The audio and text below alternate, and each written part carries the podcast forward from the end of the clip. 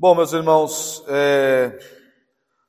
quando eu estou aqui às quartas-feiras, nós estamos vendo aí, estamos caminhando, estamos estudando os deveres do pastor. E quando finalizarmos, não sei quando, nós veremos os deveres dos outros líderes da igreja, porque a série é acerca dos líderes da igreja. Então, primeiramente o pastor, depois, eventualmente, os diáconos e os evangelistas mas estamos ainda na, nos deveres do pastor. Eu coloquei, elenquei aqui três deveres do pastor e tem um desdobramento. Cada um deles tem, um, tem três desdobramentos. Nós já vimos o pastoreio. Se você perdeu a série, vá lá no site da igreja, no canal no YouTube, você vai encontrar lá. Ah, o dever do pastor com relação ao pastoreio é, pode colocar, proteger, conduzir e exortar. Já vimos isso, os textos aplicáveis. Próximo. O dever do pastor é a pregação, e vamos ficar por aqui hoje, porque já estudamos o dever do pastor de ensinar, e hoje veremos o pastor como guardião da sã doutrina. E uma outra oportunidade veremos o pastor denunciando o erro. E mais para frente veremos o pastor, o dever do pastor de orar pelos irmãos. Hoje veremos, como eu mencionei, o dever do pastor de ser guardião da sã doutrina. O pastor tem essa função, ah, é necessário que o pastor seja, é, faça isso para a proteção dos irmãos. O pastor tem que ser um escudo de heresias, um escudo de falsos ensinamentos, um escudo de uh, evangelho torto para o bem dos irmãos para bem dos irmãos. O pastor não tem que se preocupar só em ensinar a sã doutrina. O pastor tem que também, nós vamos ver um pouco, denunciar o erro, né? mas o pastor também tem que barrar, segurar, uh, deixar de lado, não levar para os irmãos o erro, a falsa, o falso evangelho. Então, os irmãos vão ver nos textos que eu selecionei que o pastor faz isso para a proteção do rebanho pastor tem que ser fiel à sã doutrina, fiel à doutrina entregue pelos apóstolos para a proteção dos irmãos. Ele não pode pregar, ele não pode ensinar, ele não pode transmitir ao rebanho coisas da sua cabeça, coisas que ele inventou, coisas novas que ele inventou, achismos, opiniões. Por mais que o pastor faça isso ah, ali, em questão de, de aconselhamento, em questões que não são primariamente doutrinárias, são questões de aconselhamento de vida, mas o pastor deve sempre ser fiel à doutrina. Mas que doutrina é essa? Vamos ver hoje também qual é o escopo dessa doutrina. Mas o pastor é função principal dele, função essencial, ser o guardião da sã doutrina. Aquele que ah, segura não só a palavra, mas a protege, a, a, com a sua vida, vamos ver isso também. O pastor é guardião da sua doutrina quando ele vive a sã doutrina. E isso para a proteção dos irmãos também. Quando ele dá testemunho da sã doutrina, quando ele, com a sua vida, dando, dando exemplo para os irmãos, e por assim ornamentando a sã doutrina, como o Tito fala lá no capítulo 2, o pastor protege o rebanho. Então é função do pastor ser guardião com, a, com as palavras, com o ensino e também com a sua vida. É assim que o pastor protege o rebanho, sendo guardião da sã doutrina. O pastor que tem uma vida torta e prega, supostamente prega a, a, a, a sã doutrina, é um pastor que não guarda a sã doutrina. Pastor que tem pecados escondidos, faz coisas ilícitas, o seu testemunho não corrobora aquilo que ele prega, é um pastor que falhou na sua função de guardar a sã doutrina. Um pastor que pode até ter uma vida ilibada, uma vida correta, uma vida que apresenta um bom testemunho, mas ele não prega o evangelho de Cristo. Ele traz para a, a, a igreja opiniões que ele não fundamenta nas escrituras. Ele obriga a a igreja a fazer coisas que não estão na, na palavra de Deus. Isso é um pastor que falhou na sua função de guardião da sã doutrina. Portanto, são essas, essas duas formas que o pastor tem que guardar para proteger a sã doutrina e, consequentemente, o rebanho. Então, os irmãos devem cobrar isso, devem ter isso em mente. Devem ter isso em mente, por quê? Porque se um pastor nesta igreja, ou de qualquer outra igreja que você vier a frequentar, não for assim, você está correndo perigo. Você está correndo grande perigo. Se o seu pastor não não prega a sã doutrina, não é fiel à sã doutrina, com a sua pregação, com o seu ensino, e também não demonstra a sã doutrina com o seu uh, testemunho, você está em perigo. A igreja toda corre perigo. Corre perigo de, ah, é aquela velha história, um pouco de fermento leveda toda a massa. Se o pastor não dá exemplo de, de, de, de ensino correto e de vida correta, a igreja toda, ah, se o pastor faz isso, também vou fazer. Ah, mas o pastor disse que pode recasar. O pastor disse que não tem problema não, Deus deseja a minha felicidade, Deus está preocupado com a minha felicidade. É isso que Deus está preocupado. Então eu posso largar a minha esposa, porque eu não estou feliz com ela. Vejam, vejam como um ensino errado de um pastor que não guarda essa doutrina pode abalar a igreja toda. A igreja toda.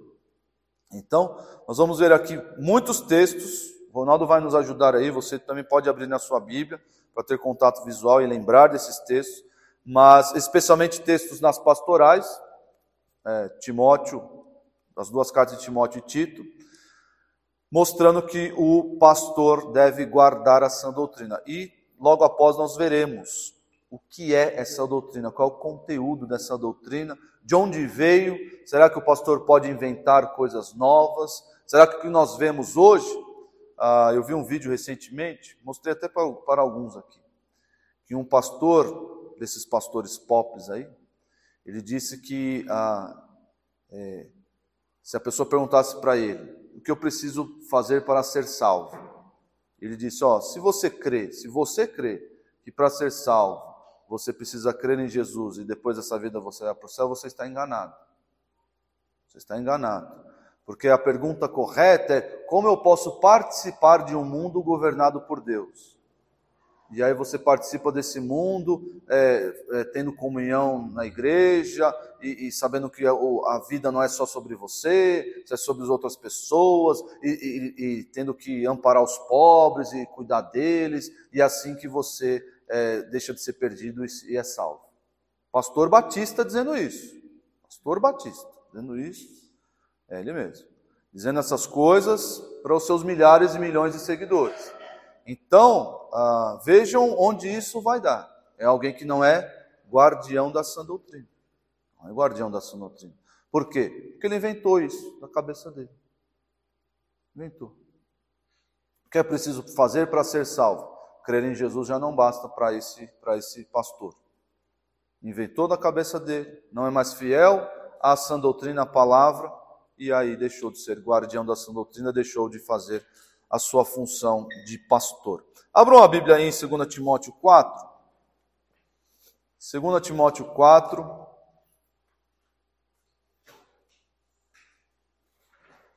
Versículos de 1 a 5. Parece uma descrição dos dias atuais. 2 Timóteo 4, de 1 a 5, diz assim: Conjuro-te perante Deus e Cristo Jesus, que há de julgar vivos e mortos pela sua manifestação e pelo seu reino. Prega a palavra, insta, quer seja oportuno, quer não, corrige, repreende, exorta com toda a longanimidade e doutrina. Doutrina, a palavra doutrina é didasco, é ensinamento. Uh, você deve fazer isso respeitando um sistema de crença. A priori, a doutrina é isso, é um sistema de crença. Uh, muitas pessoas hoje se colocam contra a doutrina. Muitos pastores, muitos pregadores se colocam contra a doutrina, dizendo que isso aí é invenção de homens, que isso daí é, é, é um cristianismo engessado, que a Bíblia admite essa, essa flexibilidade doutrinária e trazem essas modernidades para o que a Bíblia chama de doutrina. Verdade é que, nós vamos ver daqui a pouco, ah, que a doutrina, aqui nós somos fiéis, é algo extremamente rígido, que nós não podemos nem sair nem para a esquerda nem para a direita. E o que Paulo está dizendo aqui, é interessante o, o, o preâmbulo que Paulo faz. Ele não poderia fazer preâmbulo mais, ele não poderia fazer algo tão enfático. Timóteo, olha só o que eu estou te dizendo. Conjuro-te perante Deus e Cristo Jesus, que há de julgar os vivos e os mortos pela manifestação do seu reino. Meu, se eu fosse Timóteo lendo isso daqui, meus olhos vão estar desse tamanho assim. O que ele está falando é, é extremamente sério. Prega a palavra, insista, quer seja oportuno, quer não. Repreende, exorta de acordo com o que você achar. Não. De que modo? Com longanimidade e doutrina. Quando é que o, a, a, o pregador, o pastor, é oportuno? Quem sabe? Quando o pastor é oportuno? Fala aqui, quer oportuno, quer não. É aquele cara lá que chega no, chega no, sei lá, no bar, ó, oh, quero pregar o evangelho aqui, tô sendo, tô sendo inoportuno. Vou pregar o evangelho aqui para vocês aqui, é isso? É isso que é ser inoportuno? O que é oportuno? Tá lá o pessoal no parque do Ibirapuera, nossa, queria ouvir o evangelho de alguém. Opa, tô aqui, oportunidade surgiu. Tá aí a oportunidade de pregar o evangelho. Não, o Jimmy faz trabalho de capelania. Chega lá no hospital, no hospital é bem oportuno, né? Pregar o evangelho. É bem oportuno. Chega lá no hospital, vamos falar do evangelho. É isso que é, o texto está dizendo? Que é ser oportuno? É isso? O que, que vocês acham que é? Eu acho que pode ser a igreja, que pode não a ou aceitar a não quer que a igreja receba os ouvidos ou ouça é o ponto, é isso daí.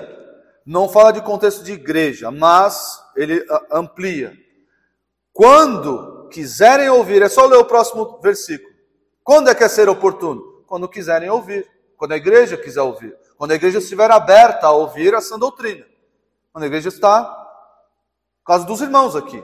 Nossa igreja, graças a Deus, está sadia. Os irmãos estão ouvindo essa doutrina, pela graça de Deus, estão sendo instruídos. Os irmãos estão aqui e querem ouvir, enfrentar a chuva. Estou sendo, estou num lugar oportuno para ensinar essa doutrina. Glórias a Deus por isso. Quando é que não é oportuno? Veja o versículo 3. Pois haverá tempo em que não suportarão a sã doutrina. Pelo contrário, cercar-se-ão de mestres, segundo as suas próprias cobiça, são as igrejas por aí. São as igrejas lotadas, são as igrejas de Ed René Skivitz, são as igrejas aí de, de outros pregadores é, que deixaram de ser guardiões da sã doutrina. Secar-se-ão de mestre segundo as suas próprias, próprias cobiças, como que sentindo coceira nos ouvidos se recusarão a dar ouvidos a verdade, entregando-se a fábulas. Esse é o momento que Timóteo tem que pregar, porque é esse o momento que ele não é oportuno. O pessoal tá não quero ouvir. Não, que você está falando eu não quero ouvir. Continue pregando. Continue sendo fiel à sã doutrina, falando da sã doutrina, por quê? Porque as pessoas vão sentir coceira, vão se, vão se recusar a ouvir a verdade. Mas você, Timóteo, prega, exorta, corrige, repreende com toda a doutrina. É isso que o pastor tem que fazer. Ah, mas ninguém quer ouvir. Ninguém quer ouvir. O pastor desanima. Não sei se vocês sabem. Mas o pastor não é não é o super-homem. Eu posso parecer o super-homem. Estou no meu porte físico aqui. Mas aqueles antigão, né? Hoje, hoje o super é é, lá no Christopher Reeve. Porque o Christopher Reeve não tinha aqueles músculos todo que tem hoje em dia. Mas o pastor desanima. Desanima quando? Quando é que o pastor desanima? Quando a igreja não ouve. Quando a igreja não obedece. Quando a igreja parece que isso que o pastor está falando quando a igreja esvazia. O pastor tem que deixar de pregar? Continua insistindo, ensinando a sã doutrina. O pastor não pode ser um pastor vendido às consequências. Ah, peraí, a igreja, isso aqui não enche igreja. Isso que eu estou falando não enche igreja. Então o que, o que eu vou fazer? Eu vou adequar o meu ensino. Vou adequar a minha, a, a, o modo como eu prego, aquilo que eu falo, às modernidades. Peraí, o que, que enche igreja agora? O que, que faz as pessoas virem ouvir a sã doutrina? A sã doutrina não, né? Vem ouvindo o quê? Porque o que enche igreja é isso aqui, ó, mestre, cercar-se de mestre segundo as suas próprias cobiças falsas promessas, um, uma pregação humanista, prosperidade, entretenimento. Isso, ó, entretenimento rola solto no meio dos jovens, principalmente. Você tem que chamar. Como é que você chama o jovem para vir para a igreja? Parece, parece que tem que ir lá pescar o jovem, puxar ele com entretenimento, para então ele ouvir o evangelho. Gente, esse jovem, uma que ele não veio para a igreja ouvir o evangelho. Não, não veio. Ele veio por causa do entretenimento. E é só isso. Por quê? Porque os seus olhos, os seus ouvidos estarão tapados para ouvir o Evangelho. E o Evangelho tem dois, duas funções, não sei se vocês sabem. O Evangelho tem duas funções. Quando você prega o Evangelho, você teve sucesso se aquele coração for amolecido, e você teve sucesso se aquele coração for endurecido. Você teve grande sucesso, porque o Evangelho tem esse poder de endurecer corações e de condenar ainda mais, ainda mais, aqueles que se recusam a aceitar o Senhor Jesus. Então, a, a, o pastor, segundo esse texto aqui, deve, qual o conteúdo da sua pregação, da sua exortação, do seu ensino, da sua correção? A doutrina. Como ele deve fazer isso? Com longanimidade. O pastor deve ah, falar só uma vez, duas, ah, ninguém quis ouvir, acabou. Não, não. Faça tudo isso com longanimidade. Mas, qual é o conteúdo, qual é o escopo? A doutrina.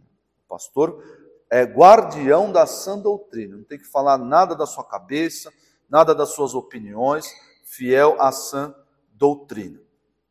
Aí ele termina o versículo 5 dizendo: Tu, porém, se sóbrio em todas as coisas, suportas, suportas as aflições, faz o trabalho de um evangelista, evangelista, cumpre cabalmente o teu ministério. Dá um, dá um temor ler essas palavras aqui, um temor muito grande. Vejam aí, 1 Timóteo agora, 1 Timóteo, é capítulo 1. 1 Timóteo capítulo 1.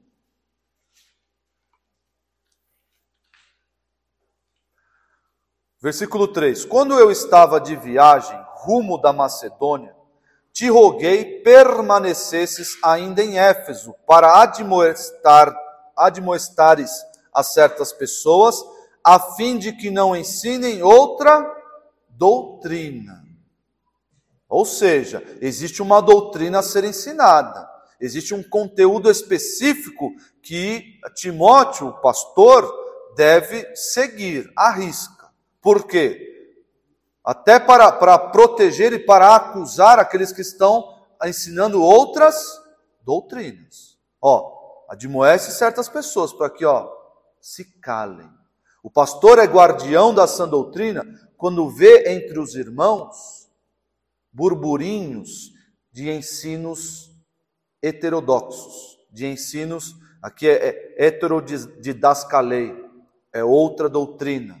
Vem, oh, isso, é, pastor tem que ser guardião e chegar, ó, não ensine isso. O ensino correto é esse, palavra, Bíblia. Isso que você está dizendo, irmão, cale-se. Pare de ensinar isso aqui na igreja. Pare imediatamente de ensinar isso aqui na igreja.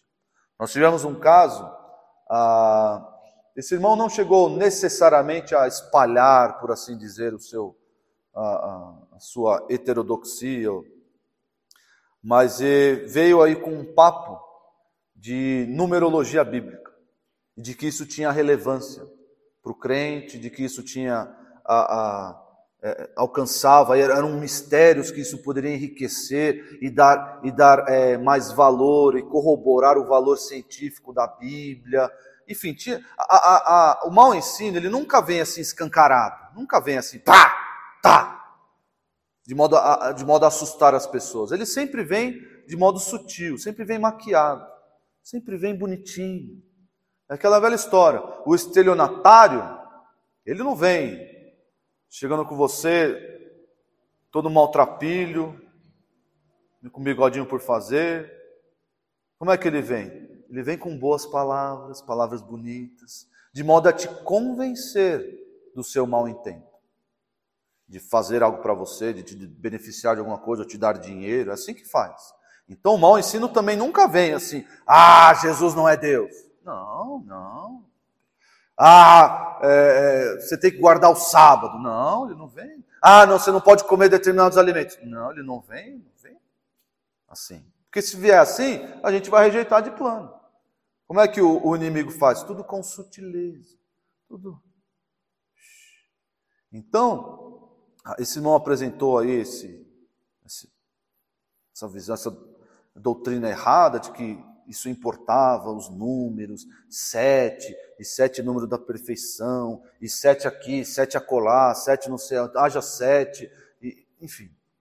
E aí nós tivemos que, ele não abandonou, não abandonou. Irmão, abandone esse pensamento, pare de, de ensinar isso aos outros, pare de levar, pare de levar pessoas a esse, pare, pare de falar isso aqui na igreja. O irmão não quis ouvir, permaneceu no seu, na, sua, na sua posição, e nós tivemos que disciplinado. Isso tudo porque não seguiu a sã doutrina. E é função do pastor alertar os irmãos, pedir para que alguns irmãos calem-se se estiverem fomentando ensinos errados que não estão baseados na sã doutrina.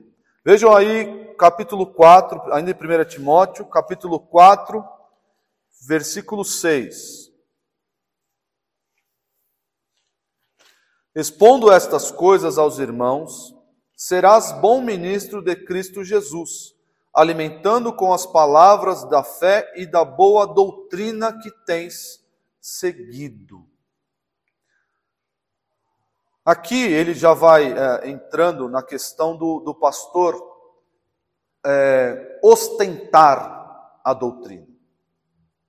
O pastor deve ostentar a sã doutrina. Como? Na sua vida. Mostrando isso para os irmãos. Não adianta de forma nenhuma. Eu, cai, eu cairei, qualquer pastor cairá em descrédito. Se bem que hoje em dia as pessoas são tão baratas. Meus irmãos, as pessoas, as pessoas se vendem. Eu não, eu não sei. Porque a pessoa tem uma posição de destaque.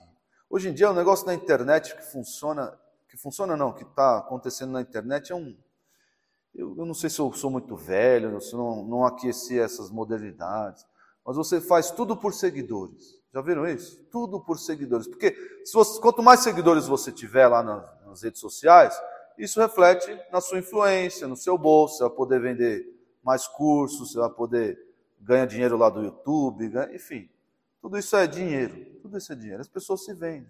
Ah, não, é, não olha para essas coisas, olha para a mensagem que ele diz. Já viram esse papo?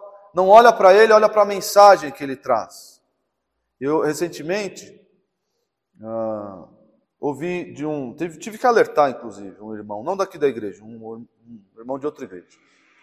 Ele estava. Ele disse, assim, disse o seguinte para mim acerca daquele Rodrigo Silva. Já ouviram falar aquele arqueólogo, Rodrigo Silva? É um arqueólogo famoso aí, muito famoso. Adventista. Adventista. Disse: Não, eu não sei, não sei é, a doutrina, a pregação, enfim, o que ele assume, mas as palavras, as coisas que ele disse se aproximam muito do que nós cremos. Eu acho que ele é nosso irmão, é, porque as entrevistas, os ensinamentos e tudo mais, está tudo alinhado com o que nós cremos. E eu falei, meu querido, a, a, a cobra quando foi conversar com Eva, ela repetiu as. Ela perguntou para Eva: o que o Senhor disse? Não, veja bem, não é bem assim. Ele apenas a cobra apenas distorceu o que Deus disse. Usou Satanás, quando na, na tentação de Cristo, usou a palavra para pregar também, para falar, para fazer o seu argumento ali, para tentar o Salvador. Então tome muito cuidado, por quê? Porque esse homem, eh, não conheço sua vida pessoal, não sei qual é, como ele é no sua, seu caráter, mas esse homem adota uma doutrina que não é a sã doutrina, que não é a doutrina dos apóstolos. Não é. Tome muito cuidado, porque nessa simpatia que você pode desenvolver por ele, você pode ser fisgado, você pode ser tragado. E, e, estar professando, porque ele é tão simpático, ele é tão eloquente, porque ele fala as mesmas coisas que convém à nossa fé, você pode ser tragado. Então tome muito cuidado. Isso, é, isso aí ó, é mato hoje em dia. Ah, não importa o que ele é, importa o que ele diz. Ah, é, de tudo retém o que é bom. O apóstolo Paulo não estava pensando nessas aberrações aí. O apóstolo Paulo tinha em mente outras coisas. Com relação a, a falsos ensinos, olha o que ele diz lá, por exemplo, eu não coloquei aqui nas. Ah, coloquei sim nas minhas anotações, em Galatas 1. O que acontece em Galatas 1? Paulo está dizendo: Eu estou admirado que vocês receberam o Evangelho e estão voltando para as, as questões judaizantes. Vocês estão achando que a salvação é por observância da lei. Não é possível. Não é possível. Provavelmente foi alguém lá e ó. Não, é por Jesus, sim, claro que é, é pela fé em Cristo. Não, sim, mas ó, tem que circuncidar. Senão, não, não, sim, claro que é por Jesus. Tenha fé em Jesus, mas e aí Paulo diz: ó, se vier um anjo aqui, um anjo, e pregar outro evangelho, que seja maldito, anátema. É assim que nós devemos agir. Esse homem está pregando outro evangelho, mesmo que com palavras, ah, parece tanto, parece tanto que algo próximo à nossa fé, anátema, anátema, rejeitam. João vai falar também sobre como nós devemos tratar pessoas assim, mas isso vamos ler depois. Vejam aí o versículo 16. O versículo 16 de 1 Timóteo 4. Vocês devem estar, com a Bíblia aberta em 1 Timóteo 4. Tem cuidado de ti mesmo e da doutrina. Continua nestes deveres, porque, fazendo assim, salvarás tanto a ti mesmo como aos teus ouvintes. Pergunta para vocês: este salvar aqui, salvar. Aí o verbo salvar. É salvar no, no sentido é, soteriológico, no sentido de salvar para a vida eterna, salvar do inferno, é isso? Os irmãos estão vacinados, hein? O que é esse sentido então? Que sentido é esse de salvar? Sentido de proteger. Proteger. Timóteo, você tem que cuidar de si mesmo. Como é que é cuidar de si mesmo? Tomando os remédios direitinho, é, fazendo, indo para academia, fazendo exercício, né, pastor Nicolas? É isso? É isso que é cuidar de si mesmo? Não. Você tem que cuidar do seu caráter, pastor. Você tem que cuidar do seu procedimento. Você tem que cuidar da, da, do que você mostra, de quem você é. Isso, é, é isso que você tem que cuidar. E do que também? E da doutrina. Olha só o motivo, porque você fazendo isso, você vai salvar tanto a ti mesmo, você vai se proteger e vai proteger também os teus ouvintes. Então, um pastor que cuida da doutrina e cuida do seu caráter é um pastor que protege o rebanho. É esse que eu tenho que ouvir. É esse. Então, meus irmãos, o problema da internet. Qual é o problema da internet? Eu tenho me posto contra a internet bastante nas minhas pregações. E, e, e, com razão, creio eu que com razão. Por quê? Porque a internet não mostra caráter. Não mostra. Você precisa andar, viver, ouvir, conhecer os pastores, os pregadores, para poder asseverar que, que a, a, a vida deles corrobora com a doutrina que eles estão pregando. Eu sei, Claro, eu, mais uma vez, ouço o pastor John MacArthur e outros pregadores com assiduidade. Mas eu tenho que sempre, opa, eu tenho que valorizar, eu tenho que saber que a Bíblia manda eu, eu, eu buscar ensinamento de quem tem caráter e de quem tem doutrina. É isso.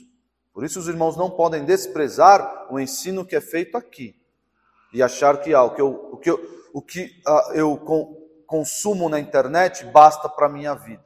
Basta. E isso eu sei que esse movimento é natural, até porque as pessoas não querem cobrança. As pessoas não querem ser cobradas dos seus atos, da sua, ah, da sua conduta, não querem.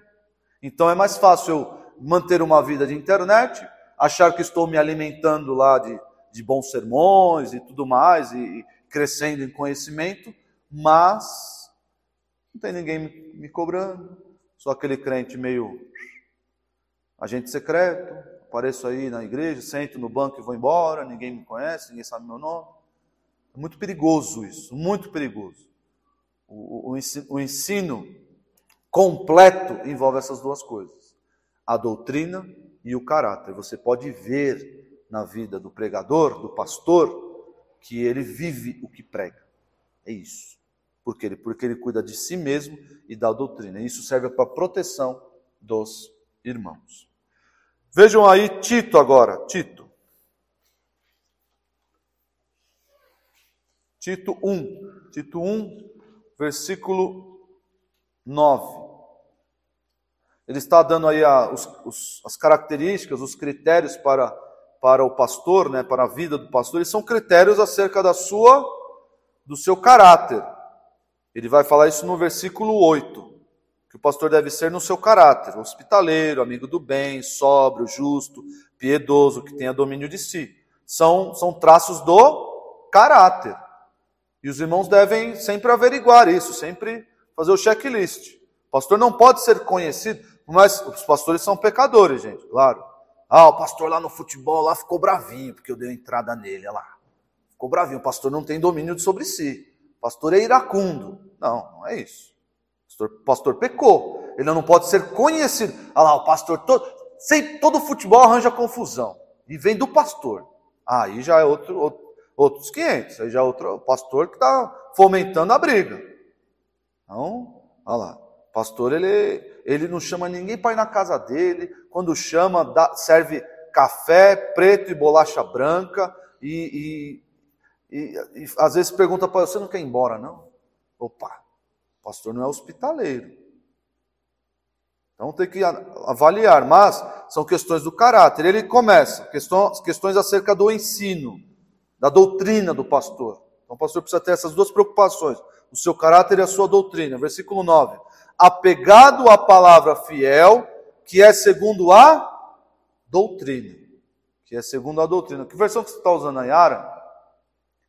Que é segundo a doutrina. Apegado à palavra fiel, que é segundo a doutrina. Ou seja, ou seja, não é segundo as suas opiniões, não é segundo a, a, a aquilo que o pastor acha que deve ser. É segundo a doutrina. O ensino do pastor é limitado, é circunscrito pela doutrina. É isso. Fora disso, é invenção, deve ser rejeitado, deve ser exortado, pastor, isso não é doutrina. Vejam aí o versículo 1 do capítulo 2. Ah, olha só, antes, antes de, de. Eu não terminei o versículo, né? que é a segunda doutrina, olha, olha aqui o efeito, o efeito do pastor ser fiel à doutrina. De modo que tenha poder, tanto para exortar pelo reto ensino, como para convencer os que o contradizem. Como é que ele faz isso? Com o seu caráter e com a doutrina. Imagina eu chegar aqui para um, para um, para um irmão e falar, ô Brenner, você precisa ter mais controle da, da sua seus impulsos, meu. Lá no futebol, e eu vejo por aí também, você lidando com os irmãos, você é muito iracundo. E aí ele olha para mim e fala: Quem é você para falar isso para mim? É você que arranja as brigas lá no futebol? É você que qualquer motivo tá, tá levando, é, elevando a voz com os irmãos? Como assim? Você tá vindo trazer. Aí o meu, a minha doutrina, por mais que correta, cai em descrédito. Cai em descrédito. É, Tito vai, é, Paulo vai dizer a Tito, lá no versículo 10, que os servos, eles deveriam ter uma conduta específica de modo a ornamentar a doutrina. Então, é, é, sempre, sempre anda de mão dada. Sempre anda de mão dada. E, e, e, notem bem, irmãos, notem bem. Sejam, sejam sagazes. Sejam. Quando você vê um ensino correto, ou um ensino errado, pode crer que nessa vida aí tem problema. Pode crer que nessa vida aí tem escândalo. Pode não estar exposto ainda, mas mais cedo ou mais tarde o escândalo virá. O escândalo virá é um desvio de ah, abandonou a mulher, ah, é, é, às vezes até caso de homossexualismo. oh, pode crer que aí tem, como é que é? Tem caroço nesse angu. Tem, tem, tem. Então, viu um ensino errado, já põe pé, os dois pés para trás e. Ó. Então não adianta é, é, simpatizar com a, com a. Olha o que ele fala. Oh, nossa. Ó, tome muito cuidado com isso.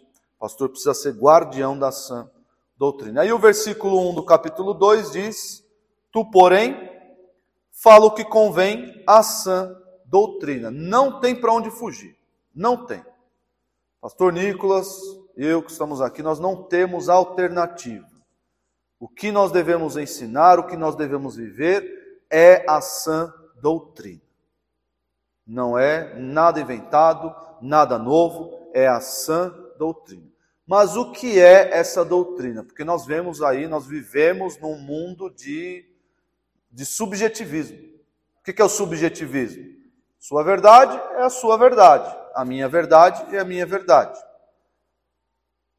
Então, você leu a Bíblia assim, você acha que ah, nesse texto está escrito X. Eu acho que está escrito Y e aí cada um cria a sua doutrina, cada um cria o seu ensinamento. Será que é isso que nós devemos fazer? É, é a isso que nós devemos nos dobrar? Ah, cada um com o seu, vamos todos para o mesmo céu, somos, somos todos irmãos. Isso aí é só questão de, de, de opinião, e assim vamos caminhando uh, rumo ao Senhor. É assim que funciona? Não. Olha só, Gálatas 1, 6 a 12. O que é essa doutrina? Qual é o, o, o composto? Qual é o conteúdo dessa doutrina? De onde vem essa doutrina? De onde vem a doutrina? Gálatas 1, 6. Admira-me que, está, que estejais passando tão depressa daquele que vos chamou na graça de Cristo para outro evangelho, o qual não não é outro, senão que há alguns que vos perturbam e querem perverter o evangelho de Cristo. A primeira fonte da doutrina é o Senhor Jesus Cristo. Ele é a primeira fonte da doutrina. Primeira. É os ensinos de Cristo. Vocês podem ver aí nos evangelhos que muitos ficavam admirados da doutrina dele dos ensinamentos dele. Primeira fonte da doutrina é o que o Senhor Jesus Cristo nos deixou. Nos evangelhos, no Novo Testamento, essa é a primeira fonte da doutrina. Segue a leitura. Mas ainda que nós, ou mesmo anjo vindo do céu, vos pregue evangelho que vá além do que, do que vos temos pregado, seja anátema. Olha só, segunda fonte Segunda fonte da doutrina, os apóstolos. Os apóstolos. Segunda fonte da doutrina, os apóstolos. Primeira fonte, Cristo. Segunda fonte, ou, ou vamos assim, por, por sequência, o que Cristo ensinou, ensinou para os apóstolos, os apóstolos ensinou, ensinaram para a igreja. É isso. Essa é a, essa é a fonte de onde nós buscamos a nossa doutrina. Segue a leitura. Assim como já dissemos, e agora repito, se alguém vos prega evangelho que vá além daquele que recebestes. Nós recebemos a doutrina de fora para dentro. De, de, de um lugar externo a nós, e não nós criamos a nossa doutrina. Viram aqui? Não é, nós não temos autoridade nem autonomia para criar doutrina, para criar. Ah, eu acho que a igreja agora deve ter as paredes pretas, isso imposto como doutrina, para criar um ambiente é, onde as pessoas se consagrem mais. Vejam como é sutil, vejam. Todo mundo, aqui, todo mundo aqui crê que as pessoas devem se consagrar mais. Mas eu crio o quê? Um subterfúgio. Então, a parede preta auxilia nesse, nesse ambiente, ou supostamente auxilia nesse ambiente, que as pessoas são mais consagradas. Amém? Glórias! Aí eu criei uma doutrina, uma, um, uma ordenança na igreja. A parede tem que ser preta agora para criar esse ambiente. Vejam como é sutil. A doutrina não pode vir de dentro do pastor. Ela não pode ser da cabeça dele. Não. Ele recebeu a doutrina. Os pastores dessa igreja receberam a doutrina de alguém, da palavra. E a, a, e a ela, deste modo, devem ser fiéis. Versículo 11. Faço-vos, porém, saber, irmãos, ainda estou em Gálatas 1, versículo 11. Faço-vos, porém, saber, irmãos, que o evangelho por mim anunciado não é segundo o homem, porque eu não recebi nem o aprendi de homem algum. Evangelho, doutrina, ensinamento de homens, rejeita. Por quê? Porque o próprio apóstolo Paulo recebeu o evangelho mediante revelação de Jesus Cristo. Ele recebeu do Senhor. E o que ele recebeu do Senhor, ele transmitiu às, às igrejas por meio de carta. E é isso que nós temos como ah, fonte de doutrina.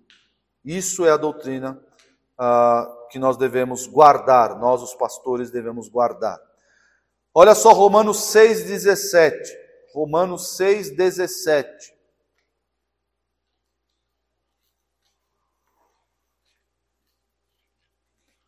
Romanos 6, 17. Mas graças a Deus, porque outrora escravos do pecado, contudo, viestes a obedecer de coração a forma de doutrina que fostes entregues. Meus irmãos, não é não, não, não existe doutrina criada na mente dos homens. Não existe nós recebemos. Nós somos, nós somos passivos, agentes passivos, que recebemos a doutrina e a ela devemos ser fiéis. Não posso, é, vou, vou dar uma ajustada aqui, vou dar uma atualizada. O pastor não pode fazer isso. Ah, vou atualizar aqui a doutrina que eu recebi. Tá, essa versão aqui, ela não não, não tá, para os dias atuais, ela não está condizente pessoal não está gostando. Se eu falar de pecado, inferno, o pessoal não vai gostar, então eu tenho que atualizar aqui. Deixa eu atualizar. Não. Do modo como eu recebi, a forma como eu recebi, eu devo expor, como pastor. O pastor deve fazer isso. Recebeu, aqui está escrito, hum, mas isso, isso vai esvaziar a igreja. Se eu pregar isso daqui, isso vai esvaziar a igreja. Eu vou ter que ajustar eu só recebi. E o que eu recebo, eu transmito. O apóstolo Paulo fala isso é, em 1 Coríntios 15. Antes de tudo, vos entreguei o que também recebi. Mostrando que não foi ele que inventou. E ele termina dizendo que Cristo morreu pelos nossos pecados, segundo as Escrituras. Foi sepultado, é, foi sepultado e ressuscitou ao terceiro dia, segundo as Escrituras. O pastor tem que ser fiel, ipsis literis, à doutrina. Não pode, ah, não, aqui eu vou. Hoje, hoje, esse evangelho aqui hoje não funciona. Não funciona esse evangelho. Eu tenho que dar uma ajustada porque os tempos são outros.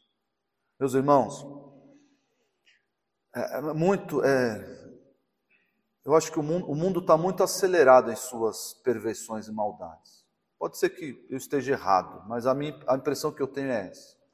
Porque há 40 anos, há 40 anos, parece que havia uma, uma unidade maior nas igrejas, especialmente as igrejas tradicionais, havia uma unidade maior na doutrina.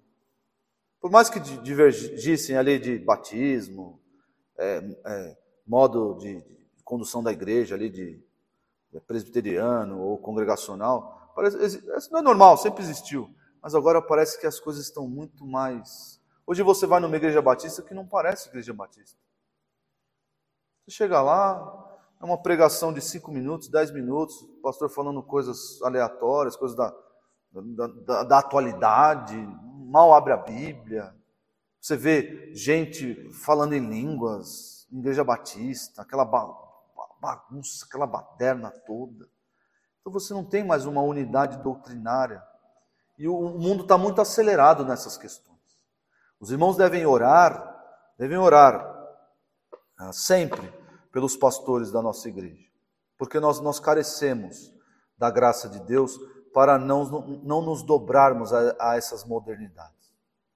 Irmãos, é muito fácil, é muito tentador, porque isso, irmãos, enche igreja, enche bolso, enche ego, isso tudo. Ah, vou começar a falar, mas não tem problema, e é tudo muito sutil. Vai começando aos pouquinhos, aos pouquinhos assim. Eu tive um sonho, preparando esse, esse sermão, tive um sonho é, de segunda para terça, comigo e com o pastor Nicolas. É, mas você estava lá no meu sonho, mano. Você estava lá no meu sonho. É, porque eu, eu, eu entrei num, num, perfil, eu tive esse sonho, eu, depois eu fui vasculhar, por que, que eu tive esse sonho? Né? Eu, eu entendi. Porque eu, fui eu vi um perfil de um pastor pop lá, é, jovem, o pastor é muito jovem, não deve ter 30 anos, se tiver. Não deve ter 30 anos.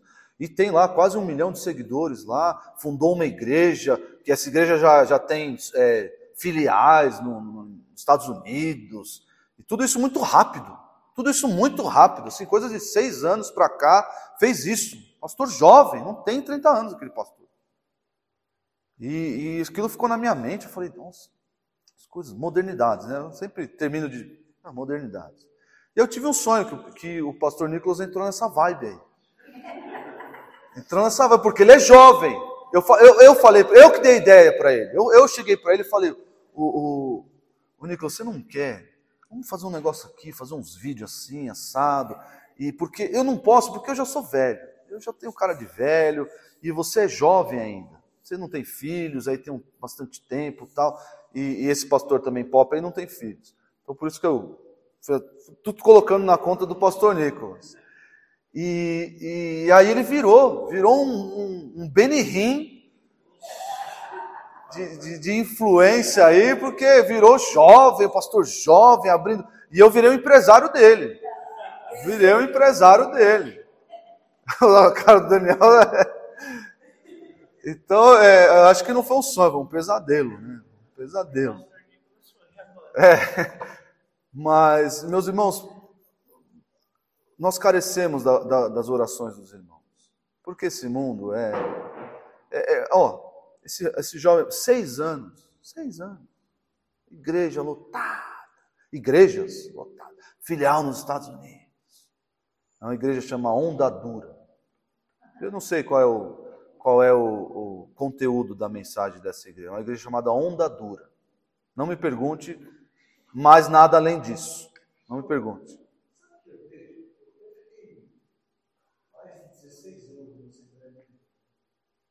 Então, assim, o que estimular é o pastor santo e de sucesso. Então, por exemplo, dentro da, dentro da, da, da nossa igreja hoje, eu posso falar nossa, assim, Claro, claro, Antônio. Claro. Aqui ninguém, é, o senhor não é o nome do nome de sucesso. Sucesso no mundo, tá? E sucesso, aliás, Deus nem usa a palavra sucesso, não existe no Evangelho sucesso. Mas eu queria dizer o seguinte: então é estimulado, principalmente assim, os pastores mais jovens, é estimulado até é, alguns jovens a serem pastores, mas baseado no, no sucesso e na criatividade da pregação. Então, toda pregação, ela tem um tema que não está na Bíblia, mas depende do sucesso, do, da criatividade do pregador. Então, hoje eu vou pregar um velório, hoje nós vamos enterrar todos os pecados, todas as coisas erradas da sua vida, e daqui para frente tudo morreu, vai começar tudo agora. É uma criatividade, eu criei isso. É uma retórica, né?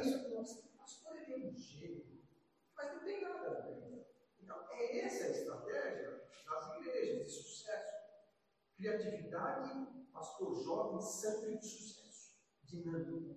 E não tem nada no mesmo tempo. Por isso que eu quis, por isso que eu quis ser empresário do pastor Nicolas, porque jovem de sucesso. Ele alçá-lo ao sucesso. Porque a gente fica lendo o texto como ele é. Não tem como se desviar. Não tem, ó, a verdade é uma só. Aí você não desvia. Você não chama atenção, né? Ninguém, ah, eu não quero imitar. Não, você não vai imitar, você vai viver, você ser imitador de Paulo, de Cristo. Mas a pessoa não quer, então contraria o sucesso. Exatamente. E, e meus irmãos, eu, eu digo porque é tentador, é, Deus precisa nos dar muita graça para olhar para essas coisas e falar. O, o, o cara que tem sucesso na Bíblia, o, o, o apóstolo que tem sucesso na Bíblia, por assim dizer, é o apóstolo que passou fome, é o apóstolo que é escória do mundo, é o apóstolo que foi xingado, perseguido. Esse é o que tem sucesso. A Bíblia, a Bíblia trata esses homens como homens valorosos. Entendeu? Então é, é o inverso, é totalmente o inverso. Deus, Deus nos guarde pelo seu poder. Deus nos guarde pelo seu poder. Vamos abrir aqui, terminando, é, Romanos 16, 17, mostrando aí que tem gente ensinando, ensinando porcaria, desculpa a palavra, mas essa é a mais próxima do que estão ensinando por aí. Já naquela época, hein? Imagina hoje. Imagina hoje. Já naquela época tinha gente, tinha gente falando besteira, imagina hoje. Olha só, Romanos 16, 17. Rogo-vos, irmãos, que noteis bem aqueles que provocam divisões e escândalos em desacordo com a doutrina que aprendestes. Afastai-vos deles. Como é, que tem, como é que tem que fazer? Eu mencionei um texto de 2 Timóteo na última pregação, falando que aquele irmão que que é, não quer ouvir a repreensão, ele deve ser exposto, deve ser notado. A Bíblia diz, 2 Timóteo 5 ou 6. É, e aqui é a mesma ideia. Noteis, vocês devem saber quem é que faz isso. Não é, ah, põe a pessoa lá no canto, não, deixa lá, é, põe ela é, três meses de banco, não, não vai mais assumir cargo nenhum, não vai cantar no louvor. Não, não pessoa precisa ser exposta. Você precisa saber, ó, aquela pessoa ali, ó, ela ensina cuidado, cuidado. Afastai-vos deles, cuidado. Olha só, João, 2 João 1, 7 a 11, 2 João 1. Como é que nós fazemos com adventistas, com, te, com testemunhas de Jeová, com seja lá quem for bater na nossa porta? A gente se chama para o café. É isso? A gente chama, ou oh, vem cá, você não quer. Como é que nós fazemos agora? Existe uma outra forma, olha só o perigo. Existe uma outra forma de abrirmos a nossa porta para, para é, essas doutrinas erradas, falsas. Como? Através da, da internet, através da televisão, do celular, das telas como um todo. É assim que nós trazemos para dentro da nossa casa, dentro da nossa vida, esses ensinamentos errados, heterodoxos. 2 João 1, 7 a 11. Porque muitos enganadores têm saído pelo mundo fora, os quais não confessam Jesus Cristo vindo em carne. Assim é o enganador e o anticristo. Acautelai-vos para não perderdes aquilo que temos realizado com esforço, mas para receberdes completo galardão. Todo aquele que ultrapassa a doutrina de Cristo e nela não permanece, não tem Deus. O que permanece na doutrina esse tem tanto o pai como o filho. É bom, João. João é assim, João é na lata. Não tem meio termo, não tem. É ali, não tem área cinzenta. Versículo 10. Se alguém vem ter convosco e não traz esta doutrina, não recebais em casa, nem lhe deis as boas-vindas, porquanto aquele que lhe dá boas-vindas, faz-se cúmplice das suas obras más. Vejam só que interessante. Cúmplice da sua má doutrina? É cúmplice da má doutrina? Não, você é cúmplice daquilo que ele faz. Daquilo que ele faz. É mais sério do que a gente está pensando. Não é cúmplice só do ensinamento, não, é daquilo que ele faz. Olha essa conexão. E por fim, Apocalipse 2. Apocalipse 2. Vou ler o versículo 6, depois os versículos 14 e 15. Versículo 6 ele está falando à igreja de Éfeso. Isso lá já perto do ano 100, já bem no finalzinho lá da, do, do primeiro século. João está velhinho. Tens, contudo, a teu favor que odeias as obras dos nicolaítas. Olha aí, esse pessoal aí, esses, Nicol... esses Nicolas, viu? Aqui não é Nicolas, é Nicolau, né? Os quais eu também odeio. Vejam aqui como o Senhor Jesus, quem está falando é Jesus, não é João. O Senhor Jesus, não, meus irmãos, nós, nós precisamos assumir posturas mais radicais assim, no mundo, no mundo mimimi, no mundo frufrufru, no mundo, nós precisamos assumir. O Senhor Jesus fala que odeia, odeia as obras dos Nicolaitas. Não, veja bem, nós precisamos. Vamos ver quem são esses Nicolaitas aí. Versículo 14. Agora ele está falando à igreja, igreja de Pérgamo, né? É isso que está aí? Igreja de Pérgamo. Vamos lá, ó.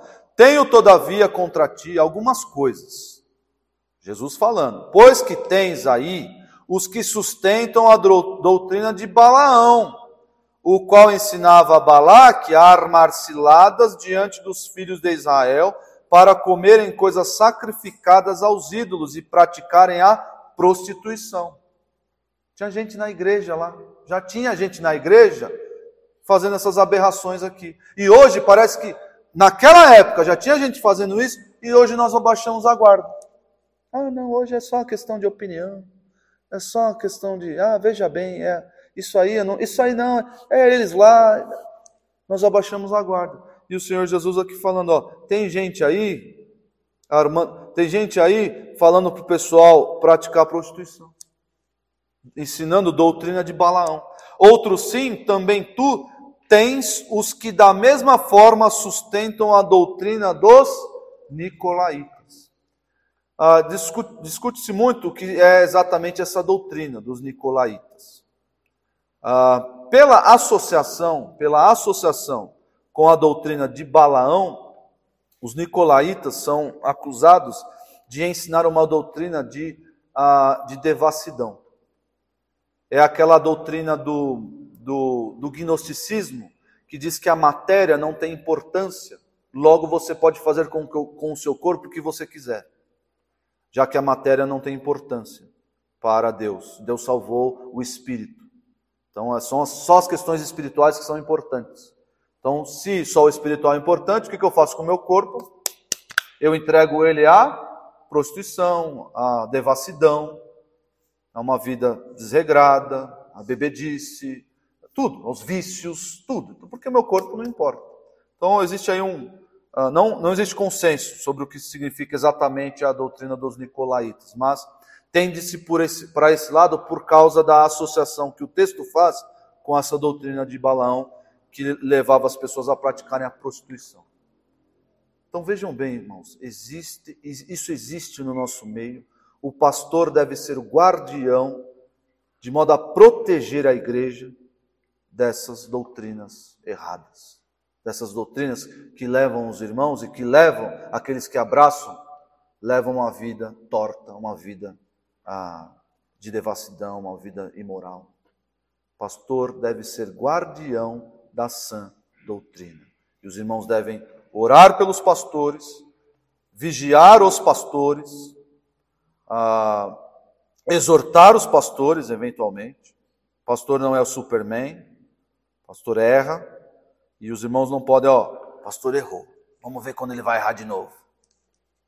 Opa, errou de novo. Agora, é agora. Vamos, vamos derrubar. Os irmãos, exorte o pastor, pastor. Palavra diz tal e o, pastor está. Se o pastor diz, não toque no ungido do Senhor, aí você já tem a sua confirmação. Ó. Se o pastor fala, ah, não, é, não pode se levantar, fuja desse lugar, fuja. Que esse pastor vai levar a igreja inteira para um lugar de incredulidade, de devassidão, de vida torta. É isso que vai acontecer com essa igreja. Fuja. Porque se o pastor oh, não aceitar a, a repreensão, já está, sua resposta já está dada. Fuja porque você está desprotegido, porque o pastor é guardião dessa doutrina como? Com a sua palavra, atendo-se à palavra, a doutrina que foi entregue por Cristo e pelos apóstolos, e também com a sua vida, com o seu caráter. Vamos orar. Senhor Deus, nós agradecemos porque o Senhor deixou a tua palavra como guia, como doutrina para seguirmos. Que o Senhor nos ajude nos dê fidelidade aos pastores dessa igreja e toda a igreja como um todo, para que, para que sejamos ah, leais ao que o Senhor ensinou. Nos dê prontidão na obediência, nos livre da, dos convites do mundo a, a atualizarmos, a distorcermos o que o Senhor ensinou Proteja a tua igreja, ó Deus. Proteja a tua igreja com a tua palavra. Te agradecemos por esse tempo aqui. Fazemos em nome de Jesus. Amém.